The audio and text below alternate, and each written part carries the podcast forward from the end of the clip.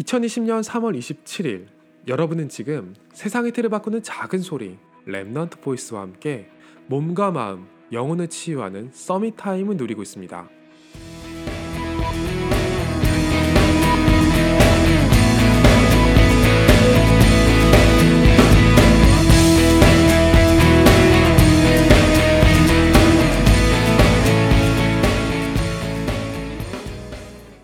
코로나19가 안타깝게도 유럽과 미국에까지 퍼지기 시작하면서 이를 자료로 만들고 앞으로의 진행을 예측하려는 시도가 많아졌어요. 그런데 수많은 데이터 과학자들이 가장 해석하기 힘들어하고 난감해하는 요소가 있어요. 정치와 외교예요. 전염병의 확산 방지와 치료가 단순히 의료진의 역량만으로 이루어질 수는 없거든요. 의료진이 검사 및 치료를 하는 동안 과감하게 외부 요인을 차단하고 내부를 통제하는 역할은 정부가 해야 돼요. 사실 전문인들 사이에서도 의견은 갈릴 수 있거든요. 누구 말을 어떻게 듣고 판단을 내리는가는 대단히 중요하죠. 문제는 정부를 이끌어가는 보편적인 법은 존재하지만 그걸 해석하고 적용하는 건 불완전한 사람들이라는 거예요.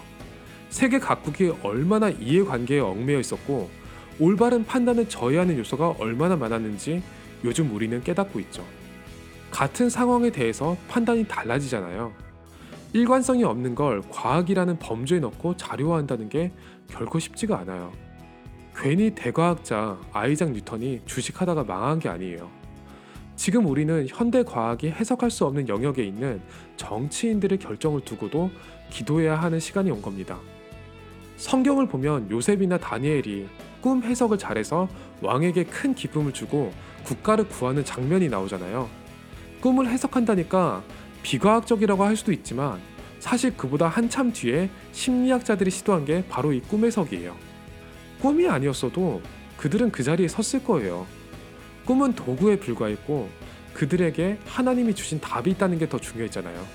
그리고 왕이 볼 때 그들에게는 언약 성취 외에는 다른 사적인 욕심이 있어 보이지 않으니까 더 신뢰가 갔을 거예요.